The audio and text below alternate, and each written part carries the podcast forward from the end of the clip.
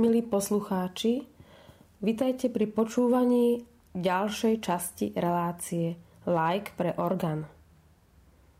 Je taký jesenný čas, za oknami dnes síce pekné slniečko, ale dni už naberajú na svojej intenzite aj náladovej, je viac takého prítmia, hmly, jesennej nálady. A tento čas, pamiatka zosnulých, sviatok všetkých svätých, sa mne osobne spája vždy s dielom Wolfganga Amadea Mozarta, s jeho dielom Requiem. Je to dosť známa skladba duchovného charakteru, ktorá nám niečo napovie o svojom autorovi. Väčšinou býva Mozart chápaný ako taký veľmi veselý, až taký roztopašný autor, ale rada by som túto mienku možno trošku poopravila alebo poukázala na ďalší rozmer osobnosti tohto geniálneho skladateľa. My vieme, že Wolfgang Amadeus Mozart bol mimoriadne plodný skladateľ. Zoznam jeho diel by zabral niekoľko 100 strán. Za svoj krátky život, narodil sa roku 1756 a umrel roku 1791, stihol napísať viaceré operety, kantáty, oratória, symfónie a iné orchestrálne diela, ale aj množstvo solových skladieb takmer pre všetky hudobné nástroje, ktoré sa vtedy používali. Ani orgán neunikol jeho pozornosti a hoci už nástroj nemal také postavenie ako za čias Johana Sebastiana Bacha, Mozart ho stále považoval za kráľovský nástroj a venoval mu niekoľko skladieb. Mozart pôsobil istý čas v Salzburgu ako dvorný skladateľ, huslista a organista u arcibiskupa Colloreda. Monsignor nemal rád dlhé a vážne chrámové skladby, práve naopak. Vyžadoval, aby hudba k omši bola ľahká, živá a svieža a aby trvala na maximálne 3/4 hodiny, pričom jednotlivé úseky museli mať odlišný charakter. Mozartovi neostávalo nič iné ako posluchnúť a pre koloredové potreby skomponoval 17 krátkych sonát pre komorný orchester a orgán, ktoré sa hrali pri slúžení svätej omše. Preto sa o nich hovorí ako o chrámových sonátach. Takže, milí poslucháči, dnes budeme mať jedinečnú príležitosť popočúvať si jednotlivé sonáty, ktoré budú popredkávané solovými organovými skladbami. Na úvod nám zaznie Fantázia F-moll, Köchel zoznam 594. Táto skladba vznikla v roku 1791, to znamená v čase, teda v roku, keď Mozart aj umíral. Mozart bol oslovený majiteľom viedenského panoptika, grófom Deym, na počesť rakúskeho polného maršala von Lodrona. Takže vlastne vznikli dve fantázie, ktoré majú mať, aj to samotná to napovedá, F-mollová, tie fantázie majú mať atmosféru hrdinskú a smútočnú. Fantázie vznikli teda dve, najprv si vypočujeme tú prvú, ako som povedala, Köchelov zoznam 594. Obe skladby, a tá druhá 608, boli pôvodne skomponované pre hrací automat, čo je taká technická rarita, dá sa povedať, ale dnes zaznievajú v podaní orgánu alebo štvorručného klavíra. Hoci ich rozsah neprevýšuje 3 oktávy, sú mimoriadne dramatické. Ich prednes kladie veľké nároky na techniku hry, pretože partitúra, pôvodne určená pre hrací automat, nerešpektuje fyzické možnosti interpreta. Každý hráč sa teda musí rozhodnúť, či bude na svojom nástroji imitovať jemný zvuk hracej skrinky, alebo sa bude pridržiavať klavírnej verzie fantázií, prípadne, či ich bude interpretovať ponovom, vedený a inšpirovaný úmyslami starého majstra. Takže, milí poslucháči, na úvod nám zaznie Fantázia F-moll, Köchelov zoznam 594. Na orgáne hrá Ivan Sokol. Prajem vám príjemné počúvanie.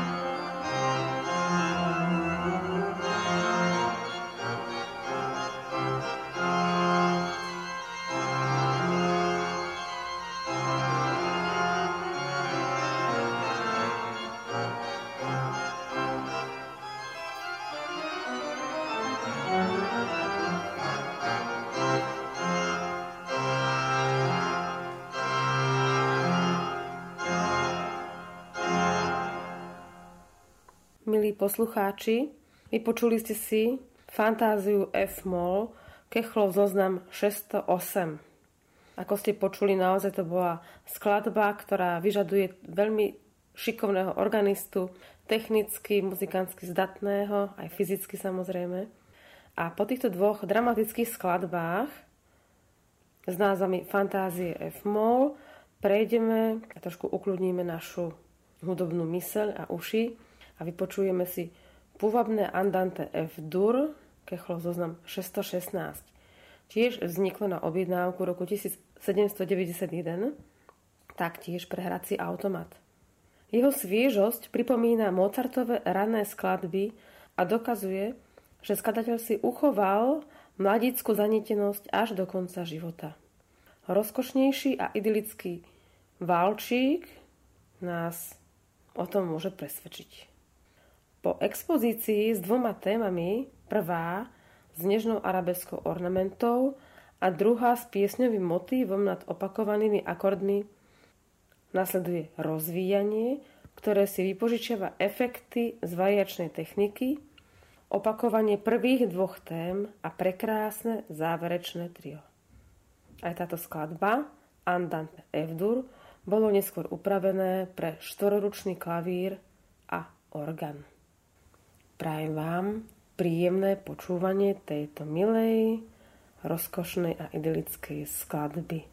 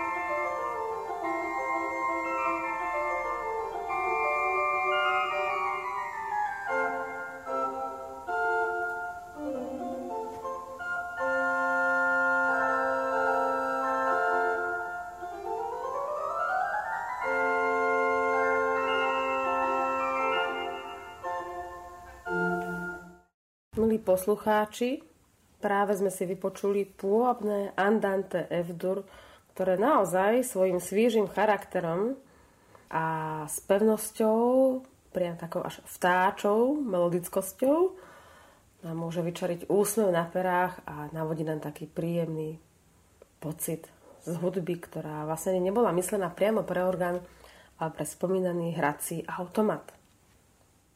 V ďalšej časti dnešného príspevku si vypočujeme chrámové sonáty. Ako som už spomínala, Wolfgang Amadeus Mozart musel na objednávku arcibiskupa Colloreda posluchnúť a napísal 17 krátkych sonát pre komorný orchester a orgán, respektíve pre dvojohuslí, orgán a violončelo. Skladby vznikali postupne v priebehu niekoľkých rokov. Dátum vzniku prvých 5 skladieb nepoznáme.